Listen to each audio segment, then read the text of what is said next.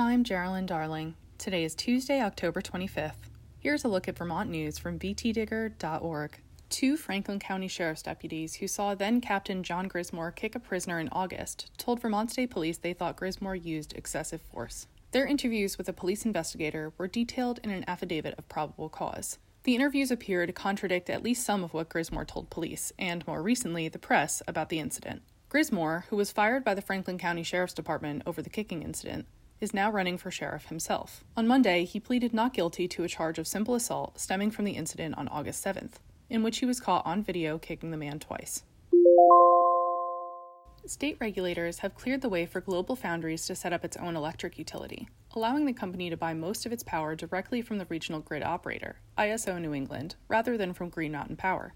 The decision by the Vermont Public Utility Commission came two months after a longtime opponent of the project, the Conservation Law Foundation, announced an agreement with Global Foundries that resolved concerns about whether the company would comply with certain environmental and tax obligations. Global Foundries, which manufactures semiconductors at its Essex Junction plant, announced Friday it had received a certificate of public good from the Public Utility Commission, approving formation of GF Power LLC, a utility wholly owned by Global Foundries that would supply electricity to the Essex Junction plant.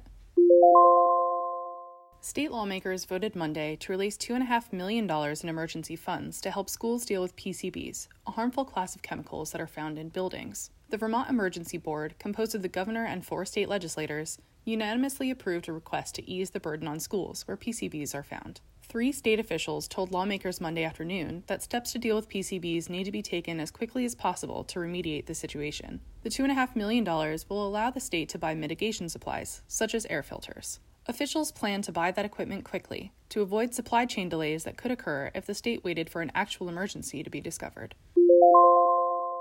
John Klar has used his battles with Randolph schools over critical race theory, Black Lives Matter, transgender rights, and equity as his clarion call in his run for the state Senate. He's betting that his rhetoric, which resembles nationwide conservative messaging, will resonate in his rural district. For decades, Orange County voters have backed Democratic Senator Mark MacDonald, but Klar has made MacDonald's re election campaign competitive seizing on the septuagenarian senator's support for climate related legislation. And just this month, MacDonald had a minor stroke, taking him off the campaign trail in the weeks leading up to the November 8th election. MacDonald's focus is physical therapy, not getting out the vote. His son said the senator is making hour by hour progress while his dedicated supporters canvass voters for him.